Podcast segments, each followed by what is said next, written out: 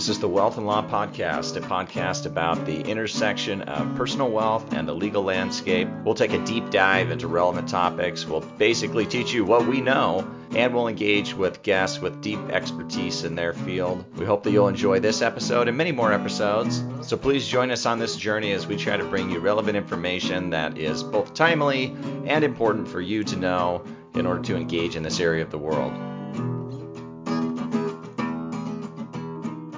Hey, welcome to the episode. Appreciate you joining me again. Uh, I thought today I would just reset a prior episode that we did uh, well over a year ago. We had Kyle Larson and Lily Steermo from TCI Wealth on to talk about how to build generational wealth, how to get younger generations to save money and and to build wealth for themselves. Uh, it was such a good conversation, and frankly, one of our most popular episodes uh, for good reason. Uh, and because it was so long ago, we've done well over 50 episodes since then. And I know the way these things can get kind of lost in the long death scroll of applications and things. I thought I'd reset it for you here today so you can hear for the first time if you didn't catch it when it came out previously, or you can listen to it again. And if you're like me, you'll listen to it again uh, and you'll be reminded of some things that you had forgotten about that we talked about that will maybe turn on some light bulbs for you because it certainly did that for me. So, with that, I'll leave it there. Again, thank you so much for joining me on the podcast, and I hope you enjoy this episode. Welcome to the Wealth and Law Podcast. I am Brent Nelson, and per usual, I'm joined by Rachel Sass. Rachel, how are you? I'm good. How are you doing? I'm doing well. I'm doing well. We almost have cabinets in my kitchen. I want to report that to you so that you know that eventually, after having cabinets, I also might have countertops again in my kitchen. Oh no. It's it's progress. It's progress. You're it you're progress. you're inching along to having a functional kitchen again. Getting yeah, getting closer. I think what they're going to do is they're going to revoke my DoorDash account at some point. Be like, Mm-mm, you have abused the system. But I I suspect that they're gonna do it in like a really nice way, not a mean way. It'll be like everything I order will say that it's outside of my delivery zone or my delivery location, no matter where it's coming from. They'll just be like, oh, sorry, it's outside of your area, nothing we can do. That's how they'll let me know that I've abused DoorDash. that would be oh, that would be mean. You know, it's so funny you say that. So tonight for dinner, we were trying to order our favorite Chinese food place and we're uh, you know it's a nice cute little local restaurant so you know try and feel good and gotta support local even though we really just really want chinese food and we're gonna be lazy and they got the message that they're outside of our delivery zone now and we were so angry and i checked all the other delivery apps none of them will deliver to us anymore and now we just don't Ouch. even know what to do with ourselves so Ouch. apparently DoorDash, I abuse the privilege too much, and I don't get my favorite Chinese food anymore. It does seem that way. Yeah, based on all the evidence, I can only surmise that you have been an abusive customer. you know, we only use it like one, two times a week. I mean, come on, it's not too bad. it's not that much. You don't have an excuse. You have countertops. I have countertops. That's true. I just don't like to cook. Yeah. Yeah.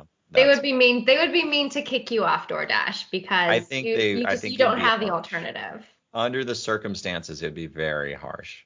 Yeah, yeah. But then you just switch, right? Then you go to Grubhub, and you go to Uber Eats, you go Postmates. You got you got options still. That's right. They they don't even know. exactly. I don't have time to use their services. by the time you get through all of those delivery services and they kick you all off, you should have a kitchen by that point. yes, yes, that's true. So it's it's within the realm of possibility that I'll be able to cycle through all of them and then have a functioning kitchen again. But but it is exciting. The the upside to having the cabinets in is then once they're in and nothing is going to move, we can schedule them to be measured, and then once they're measured, they can start cutting stone for the the countertops. So we're inching cl- ever closer. Good. That'll be nice. You, are you taking progress pictures? Some. hmm Okay, okay. I think that's always like the most rewarding afterwards, right? You realize all the headache you went through and you finally get to see the, the before and after. Yeah, it's it's already starting to look better because they sort of have like the frame of the cabinets in, and so you can. It looks like a kitchen again. I guess is what I'm saying. It, used, it was just a bank, a vacant room, but now it actually looks like a kitchen again. All right. Yeah, You're, you're going to get there.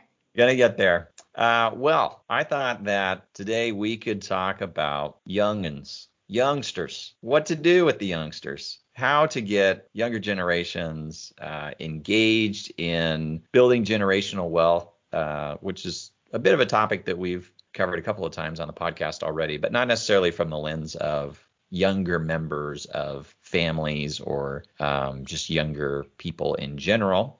So I didn't think there'd be uh, anybody more fun to do that with than some actual young people. Uh, Kyle Larson. Kyle is a CFP at TCI Wealth Advisors. Kyle, uh, we'll get in a little bit in Kyle's background here in a bit, but Kyle uh, is a financial advisor uh, and perfectly suited to uh, speak to this topic both professionally and generationally. So, Kyle, welcome. Thank you for joining us. Thanks for having me. We also have Lily Stiermo with us. Lily also is a CFP at uh, TCI Wealth Advisors, also has a very interesting background that we'll get into here in just a second uh, and is a financial advisor and is equally well suited to speak to this topic both professionally and generationally. So, uh, Lily, welcome. Thank you so much. So happy to be here. So, two things that I think um, the world ought to know about both of you. First of all, uh, and I recently learned this, is that Kyle at one point uh, was in medical school and is now a financial advisor. So, in maybe maybe from a fifty thousand foot uh, uh, perspective, Kyle how is it that one goes to medical school and then ends up being a financial advisor? Yeah, that's a great question. Um, how do I sum that up in a 50,000 foot view? Uh, I think I think what I really learned pretty quickly when I maybe matured a little bit was you got to be really passionate about what you're doing for your entire life. And uh, as much as I loved certain areas of medicine, there were many areas that I despised. Um, and I think I learned quickly that I didn't want to be doing that for the rest of my life. So, you know, the, the things I loved happened to be, you know, building relationships with patients, problem solving, diagnosis, things like that. Um, and I, you know, that actually translates very well into financial planning. Um, a lot of that is building long term relationships with clients. Um, there's a lot of variability in problem solving. So naturally, they actually connect pretty well. Um, at the time, I didn't know that, but now it's it's it, it's worked out pretty well. Yes, very very very interesting. All right, well I'm gonna I'm gonna come back to that in just a second. So and, and Lily has a very interesting background as well because at one point in her lifetime she was a river rafting guide in the Grand Canyon, which uh, not that many people can say they were. So how does one go from being a river rafting guide in the Grand Canyon to being a financial advisor?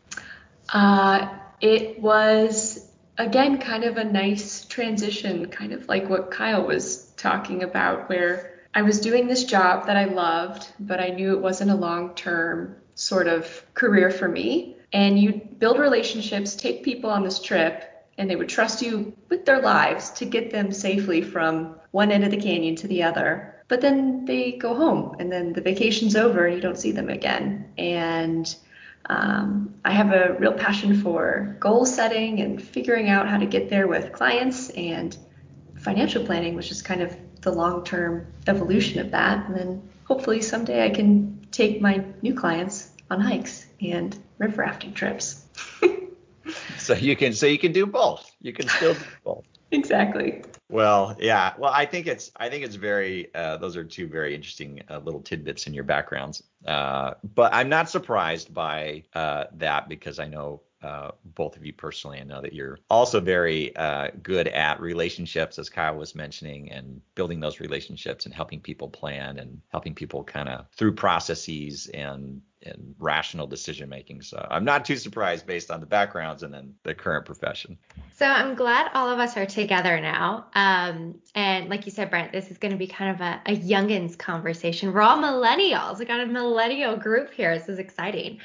Um, but I think it's, this is an important conversation, right? Because like you said, we we've talked talked about this issue before on the podcast a little bit, but we've talked about in the sense of once you have generational wealth. So we've talked about it in sense of the patriarchs and the matriarchs who have created this generational wealth and then what they're going to do with it. We haven't really talked about it from the lens of I'm a young person, I want generational wealth. How do I become that patriarch or matriarch and build that for my family? And I think a lot of uh, younger people, you know, you get out of school, whether that's undergrad or a postgraduate degree, you're saddled with debt. I'm just talking about my own life right now. And, you know, you, you coming out with a lot of debt and you're thinking, how in the world, one, am I going to pay off the debt? And then how am I even supposed to create this generational wealth for years to come? And then I think a lot of people can kind of just get bogged down by that. And then you just think, well, it's never going to happen for me. You know, I'll just get by. But you really can make that happen. And so I think, you know, Kyle and Lily, you guys bring in a great perspective of helping counsel clients on this. And so, and obviously, just being all of us being in a younger generation, how we are going to get to that point someday. So I thought that's what we would really talk about today. Um, there's obviously a multitude of ways, right, that we can build generational wealth. But I think kind of honing in on maybe a top five list of what our younger listeners can be doing to kind of create that wealth that they really want. So, how does that sound? That sounds great to me. I think that's a great starting topic, Rachel. Um, and one thing just to add to that, I mean, you, I think you hit it on the head. Is sometimes people are just very overwhelmed with where to start. Um, more and more college graduates are coming out of school with an insurmountable amount of student loan debt, which then they think inhibits their ability to start saving early, which sometimes that can be the case. Um, but really, it's just trying to focus as much as possible on getting a plan in place and sticking to that long term. I think is really important, um, especially when you're young, because when you're young, that you have the greatest variable on your side, which is time, and you can't get that back. That's a really good point to think about um, how to kind of balance student loan debt, a mortgage, and then retirement savings. And I think the trap that a lot of young people fall into is they throw everything at student loans or they throw everything at the the consumer debt and they don't put anything away for retirement. And that's a that's a big issue because if you're not kind of paying yourself now for that retirement savings to grow and get invested, you're really losing what Kyle just said is time. So there needs to be a balance of yes, pay off your student loans and be smart about it and absolutely pay your mortgage every month. But if you're too aggressive, you're kind of shooting yourself in the foot with not saving for retirement. Yeah, absolutely. And I think, you know, when a lot of students, when you come out of school, you are kind of given a few few different options, right? If if you've got federal student loans, they give you like the 10 year option, you have the 20 year option. And you know, if you're not doing government work and you're not working towards maybe a loan forgiveness program, you got to think 10, 20 years, that's a long time. And like you said, if you're not putting into retirement, that's 10 years, you're not getting all that compounding interest. It's just not piling up for you. And so it's going to be working against you. Um, and I think, you know, in, in school, at least this is my own experience, that I think it was maybe three months prior to graduation that we had our first student loan meeting. It was, all right, you're going to come out with this much amount of debt. A lot of people is six figures, and this is your student loan repayment plan. And you just think, oh my lord, I have a mortgage payment a month basically in student loans.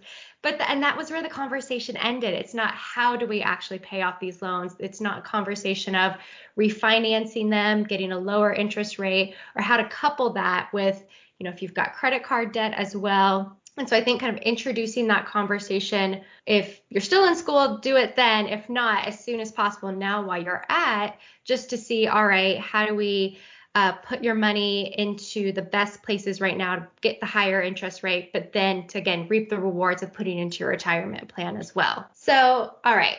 So I think we've tackled debt then, right? It's an uncomfortable topic to talk about. It's not pleasant, right? But it's it's someday it's going to get paid off. Um, I think the next important conversation then really to have is figuring out actually what you do have, right? Yes, we have debt, but what else do you have? You know, um, income, other assets, things like that. What can you, um, Lily, what do you think about that? I love this topic because with a lot of clients that we work with in the beginning sort of data gathering phase, more often than not, there'll there will be a conversation of, oh, I think there's an old 401k out there, but I have no idea what it is. I don't know how much it, it's worth at this point. I'll figure it out. Or we're a year into, you know, planning and working together and they say, oh, by the way, I forgot to tell you I have an old employer plan. I should probably roll that over, right? And I think that in order to start a really good plan, you need to know where everything is. And so I tend to be a really big fan of consolidating and simplifying your life. If you have four different accounts that are essentially kind of the same tax deferred vehicle and you can consolidate those, I would say go for it because it really makes your life so much easier knowing, hey, everything's at this one brokerage or everything's at this one custodian and I don't need to kind of be worrying about five or six different logins and passwords to keep track of because they get lost. And that's that's that's not something that we want to have happen. It is it is amazing with our clients too. We we run into a similar issue where they forget about assets that are actually quite valuable assets. But for whatever reason just because of you know circumstances of life and all the craziness of things, they forget about it or it just sort of becomes a little bit out of sight, out of mind. And sometimes that's fine in terms of the outcomes, but sometimes not paying attention to something can have really detrimental effects. And I mean, I'm assuming that as part of the, you know, sort of consolidation process, it's not just consolidate every, everything under, say, one brokerage house or, you know, one financial institution, but it's also bringing everything in and and then figuring out, well, what is it that you're invested in exactly? And do these things actually meet your stated goals? And if not, then figuring out like how, how are you going to adjust from there? It's exactly right. I mean, if you set up a employer plan in your 20s and then let it go and do its thing. And then you come back you know 10 years later your allocation and investment um, goals might be really different. So i think keeping on track with those things and making sure nothing gets lost is a really good starting point what about just kind of going through an exercise of maybe building out like a net worth type statements or uh, like a personal balance sheet, even for um, people who are starting out, maybe just out of school, just getting a getting a job, um, and even though the numbers might be frightening to read, do you, do you find value in that for your clients? So, Brent, absolutely. Um, I, I, think one of the biggest things from a goal setting perspective is just getting things down on paper, because then you can actually see what the situation is. And you can also just see the progress you're making as you're paying down debt and building up your retirement assets or just saving liquid assets for a home purchase or whatever a short term goal happens to be um, going back to my previous point, this can be pretty overwhelming when you're just starting. So having a kind of a web and a diagram of what's out there, what you're trying to accomplish, and then what time horizon you're trying to accomplish it in helps you stick to those goals. Um, otherwise, things just get lost. And to Lily's point, it is absolutely perplexing the amount of clients you meet who just don't know what they have because as a financial advisor, I think about what I have every 10 minutes. So the fact that someone has no idea that they lost an account or that they just had this stock out there that was worth hundreds of thousands of dollars and they just mysteriously forgot about it, I don't get it. But that's why sticking to a plan and making sure you have that net worth statement or having a personal statement of just your assets and your debts helps you keep everything in order. So you have a starting point and you can move forward from there. I love that. So then I think that kind of brings us to the another main tip, which is really then the shameless plug, which is seeking out the experts, right? All of us. Um, first, obviously, seeking out financial advisors. One, because if you're young, you're fresh out of school, and maybe finance isn't your thing, right? Maybe you came out of medical school and you know that very, very well but how to get out of the debt, how to start moving forward, maybe that's not your goals or you know maybe that's just not your um, your forte. And so, you know, sitting down with financial advisors, letting them know your goals so that you can actually create that plan, put it down on paper, figure out what you have, what you don't have, and how you can kind of really get to that point. And then, of course, the estate planning attorney side, we have to have that plug in there that's I think so many people, especially younger people, when I talk to them about estate planning, they just think, well, I don't have much, right? And there's so much more to that still. It's no matter what, you have stuff, right? We all have stuff. We have furniture, we have clothes, we have sentimental items to us. And you, you don't want a default plan, right? You don't want whatever the state default plan is for you. Maybe it's going to work, but maybe you want to dictate a little bit more. Having that control, I think that's the biggest thing is being able to know exactly what's going to happen so that there are no uncertainties in the future. And sitting down with an estate planning professional is really going to help you, you know, walk through all of that, know how everything's going to be laid out so then you can start to create that legacy. So then when you do have the generational wealth, you really are laying out the plan for future generations.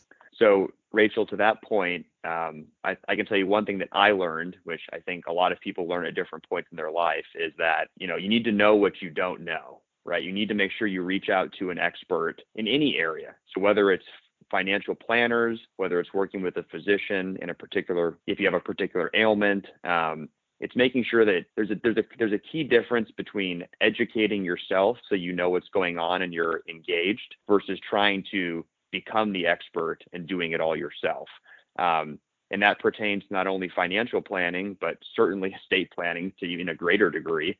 Um, it's it's really important that you're engaging with people who are objective and um, you know looking out for your best interest, so you know that you're making the right steps when you're young um, and positioning yourself to be successful um, for the future. And I think the other part of that is money and finances can get really emotional, and especially when you're talking with your partner about it and trying to figure out what's the best next step. It's nice to have someone, like Kyle said, that's objective and is a third party to really just give you the facts. Here's where you are. This is what we need to do. And I think sometimes if it's just a couple or if you're on your own, it's so easy to just get in your own head and maybe get bogged down in all of it. And so having an expert to lay out your estate plan and make sure that you're set up if anything is to happen and you have your financial plan and not getting so um, tied up in the emotion piece of it, I think allows for much cleaner, simpler planning in the long term. Well, I wanted to I wanted to ask about that uh, that point because you both made it about objectivity uh, from experts. And I think it is a point that's difficult maybe for folks who are not super familiar with the financial planning industry as a whole to understand who among the many variations of professionals in that group are actually acting objectively, um, at least from the perspective of objectively solely in the interests of the client. So, can you kind of explain that a little bit so it's clear? Yeah, absolutely, Brent. Um, I think the the key distinguishing factor when you're working with a financial planner is there's really do, two different types of standards that exist. So there's the fiduciary standard, which you just briefly touched on, which is a fiduciary is someone who is acting in a client's best interest at all times um, and trying their best to minimize any and all conflicts of interest as best as possible.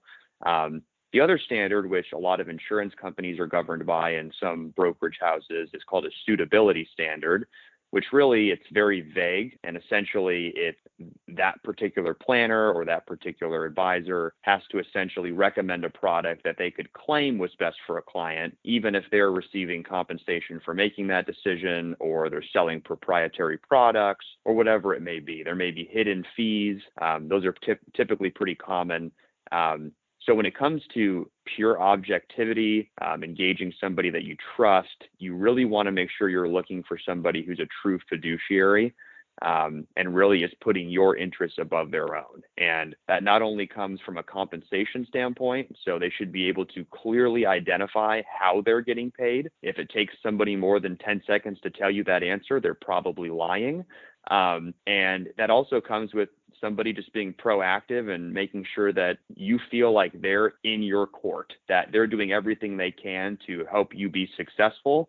Um, and you can trust that person. And many times that takes a long time to develop that level of trust, as Lily mentioned. Um, health and money are both incredibly sensitive topics, and a lot of times it takes a while for people to open up. But um, you can typically tell if they if someone is a fiduciary, um, if you're going to mesh with that person, if they're knowledgeable, um, if you can develop a relationship, that's really important in kind of identifying that person sooner rather than later so that that person can be on you know on your side helping you achieve your goals Yeah, I think it's funny when you mention, especially about the compensation, that when you look at an advisor, you it, it really does need to be clear, right? That's that's the first sign right there. And Brent and I have gone over multiple agreements before that um, some of our clients have signed, and even we can't figure out the compensation. And we're attorneys and we're reading the contracts.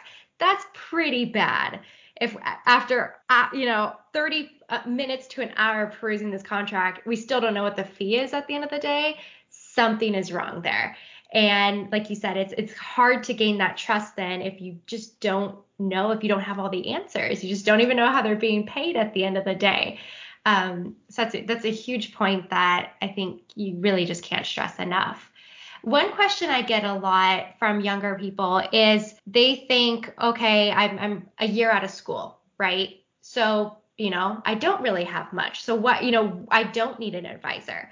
What would you guys say to like, is is there ever an ideal time or is there a time that's too early to get a financial advisor involved to kind of help you take the next steps? That's a really good question. I, if you're going to put out the effort and you really want to get your financial plan together, I don't think there's, it, I don't think there's a time where it's too early to get started. I really don't. Um, and different different financial advisors have different um, kind of planning options um, so maybe you just need a one time plan. Maybe you just need to help kind of get your arms around getting started and what to prioritize. And then you don't really need, need to meet with them again for another year. But I don't think there is, there's not a magic number of I have this much in my account. Now I can go talk to a financial advisor. I think the sooner you go and talk to a professional, the better off you're going to be in the long run. So to Lily's point, and I can just make a quick example. Um, you you may not need to engage somebody full time when you're 23 years old and out of college, but you know one crucial mistake you could make is when you get your first job and let's say you're making $40,000 a year out of college doing something that you're just getting into for a career advancement stage and um, you start putting money in your 401k pre-tax when you could be putting it in as a Roth contribution. Um, the difference of doing that over 10 years and not knowing the difference between those two can be thousands and thousands of dollars in tax later on. So um, I would typically say, you know, to Lily's point, and she's absolutely correct, it's never too early to engage somebody. You may not have to work with somebody full time and pay them a fee, but you certainly want to connect with someone you trust who can just give you little tidbits of information to get you on your way. And then when you, you advance in your career and things start getting more complicated, um, whether you get married, you have kids, you get stock options, you you know you become an executive. When things just start getting more complicated, then you really are going to identify somebody you can work with. But you know, right out of the gate, put money in a Roth IRA, set it, forget it, pay down high interest debt, move on. Yeah, that I, that's really interesting because I think I think you're right, and I think what what Rachel is suggesting is right that a lot of younger professionals kind of feel like, well, my you know my debts far out uh, exceed my assets, so therefore it's not really worthwhile for me to have somebody giving me financial advice because I don't have any quote unquote finances, which is not really true um, because it's a process and a continuum. And as you as you're very rightly pointing out, there are little steps that they can take year over year, even when they're first starting out that when stretched out over a long time horizon can make a really big difference and they'll be glad they did it earlier than later if they get started now and i think also to your point um, to, to both of your points um, there's a difference between, say, advice and management, right? Like getting advice does not necessarily mean somebody is managing all of your investments. They're just advising you on things like what is the difference between a traditional IRA and a Roth? And you know is it better for that person under their circumstances to contribute to one versus the other? Those sorts of things. That's advice. Management is helping somebody pick investments and then watching those investments and maybe reallocating those investments for that person on their behalf. Like those are not necessarily the same thing and those services can can be obtained separately Exactly right. Yeah, and I think there's there's a time and a place for both of those services, but getting started sooner than later, I like that. I think that sets you up for success. Absolutely. I think it's, it's it's the same in the estate planning arena. It's you know we we see younger clients come in and you know it's just set up the basic documents, right? Let's get the basics going. Let's make sure you have powers of attorney. Let's uh, set up just a basic revocable trust. And then, you know what? When you start making a lot more money and you're coming in with millions, then all right, come back in years later. We could touch up those documents and we could really tell you how to um, you know, beef them up a little bit. Let's start going on the tax planning technique side and we can go from there. But really just starting out, getting that information at the initial onset, that's going to be crucial for any person, I think. So then I think another big point to really building the generational wealth is just making your own mark in the world, right? Finding whatever it is that's your niche and make that a source of income. I think Brent and I have seen this over and over again with some of our clients. They have found what works for them and they have just ran with it. And that's what's got them to 20 million, 40 million, 80 million dollars. And we've seen it from, you know, if you're going to be in real estate and you're going to go invest and you're doing residential, you're going to commercial, all right, that's totally for you. We've seen others who um, completely different. It's more on art and we've seen a lot more art collectors we've seen a lot of artists come in there's there's really not one single way to building generational wealth it's finding whatever it is that's you know unique to you what you love to do make finding that passion and turning it into a source of income so rachel this is yeah you hit it on the head um, this is exactly what i lived through So I guess I learned this by real life experience. Um, sometimes you get into something that you do well at, but you don't love it. Um, and I think personally, I realized, and you said it perfectly, that you need to do what you're passionate about and what you love, and you can ultimately turn that into something that's incredibly successful. Um, I think I've absolutely found my calling, and I love doing what I do as a financial planner and being able to help many people um, in various levels and various complexities of planning. Um, it, you know, you, you got to make sure that you love what you're doing and you want to get up in the morning and do it every day.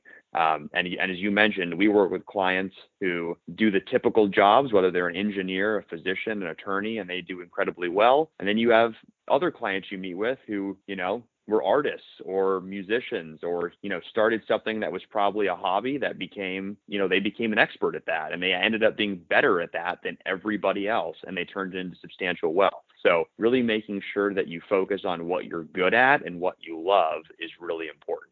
And i think something else that I've seen a lot of younger people doing, and I think takes a lot of hard work and determination, but you can have your nine to five job and then do something on the side that you really love, whether it's promoting something on social media that you're working on or whatever that side hustle is, that can eventually turn into a career. And you see that a lot now. And it doesn't have to be one or the other at first. You can go to your normal nine to five job and then come home and do something else and post cooking videos or sell art on the side. I mean, that's that's kind of the nice advantage we have with you know living in the time that we do is we have a lot of more access to um, a lot of people and in showing our passions in one way or another.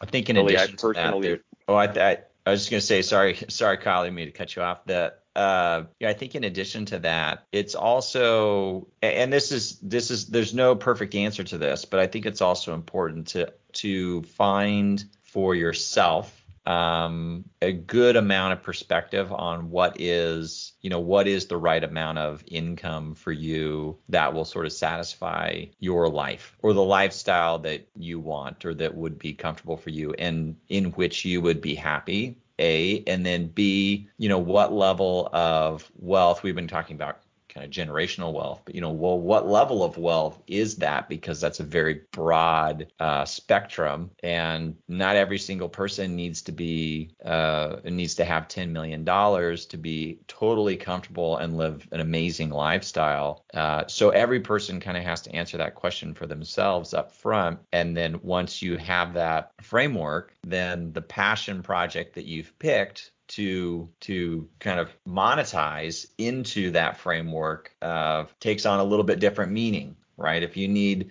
if you need to be earning five hundred thousand dollars a year, doing uh, you know 10 new bracelets that sell for $25 a pop on Etsy isn't going to get it done, right? Like having you have to have that framework perspective first, then that will inform what your uh, what your particular interest is going to do within for you within that framework. Absolutely. All right. So I think then the last main point is we've just kind of alluded and gone around this through all the points I think, but really it's have a plan, right? Have a plan and stick to it and create that plan while you're young. And this is actually something I kind of recently went through. You know, I graduated law school three years ago.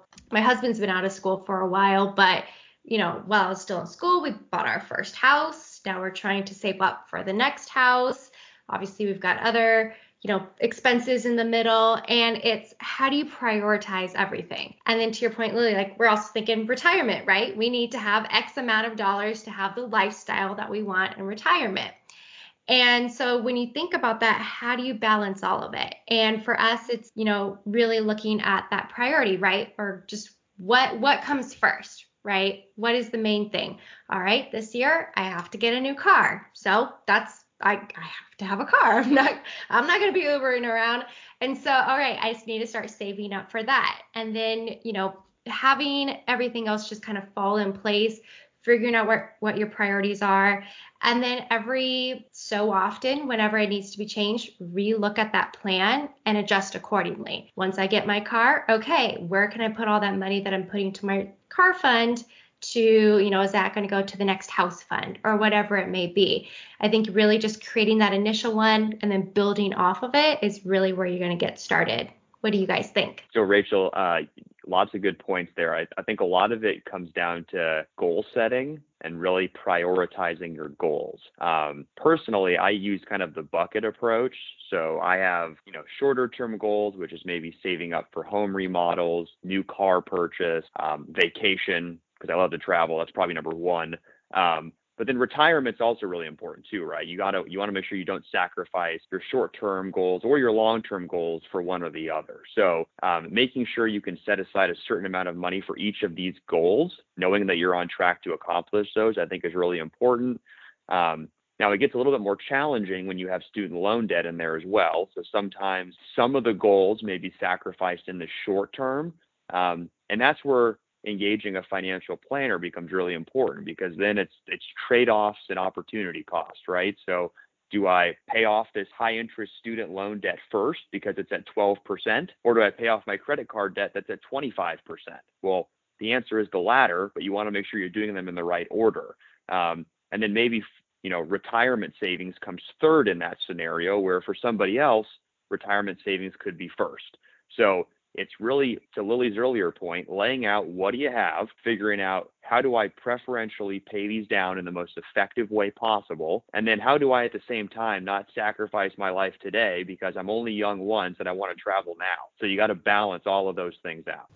Those are such good points, Kyle. And and I think something easy to do that um, simplifies this a little bit is setting your 401k contribution or your savings contribution on just a monthly automatic uh, deposit. And so whether that's 10% or 5% if you're trying to pay off student loans, whatever it is, if you set it up for automatic contributions, it's, you know, it's out of sight, out of mind. And that I think helps to get the ball rolling. Um, and then with the planning and prioritizing, there's always the option to kind of take a look at your budget, see where your spending really, really lies. And a budget doesn't have to be this stressful thing of, oh, we're spending too much here or we're doing too much here. What what are we thinking? This is too much. It's really okay. This is how much we're spending on subscriptions every month. Is that really where we want to be putting all of our money? Should we put a little more towards a short-term goal of going on vacation or it's just really if you know where you're spending, it's easier to prioritize maybe where those buckets of savings could be going. Absolutely. If we've got too many DoorDash subscriptions and Grubhub subscriptions going on, maybe we got cut back to only one now. So I, I get it. I get it. That's part of the plan. It's definitely part of the plan.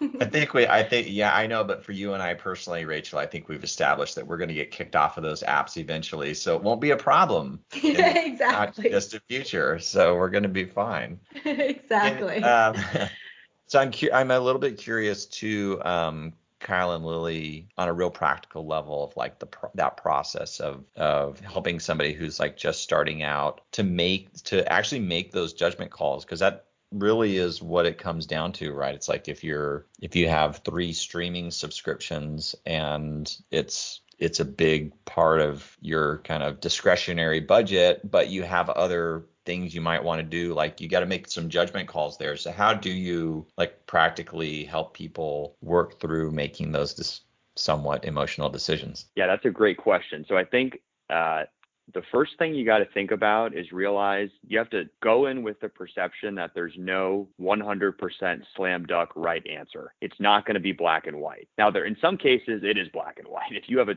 25% you know interest credit card debt, you should be paying that down first. But if you have student loan debt at three and a half percent and you have a mortgage at three and a half percent and you want to save for retirement and you want to travel, you know, it's six and a half dozen and the other probably with what the best thing to do is. So in that case, a lot of it's behavioral. Um, you know, some of our clients want to save up a bunch of money and then put a big chunk down on their student loans because if they pay down ten thousand dollars every three months as opposed to paying down, you know, thirty three hundred every month, it feels better. So there's just there's different ways of going about it um, but you really just got to prioritize your spending. Um, you know, if you have a Lululemon addiction like I do, you just you can't be eating out at restaurants every night because then you just have absolutely no money. Um, you really just have to prioritize, and you have to make sure that you're not buying everything on Amazon um, because it's just so easy. And I, I I need to delete my Prime account. Um, but there's you really got to balance. You know, you want to make sure you're always taking advantage of free money. So if you have a 401k and there's an employer match, no one doesn't like free money. Get the free money. Um, but besides that, it's you know there's some pay down super high interest debt because that's just going to continue to essentially reverse amortize and grow over time. So you want to get rid of that. Um, but part of it is just sticking to a plan, making sure you're doing something because sometimes the analysis paralysis takes over and doing nothing is probably the worst thing you can do.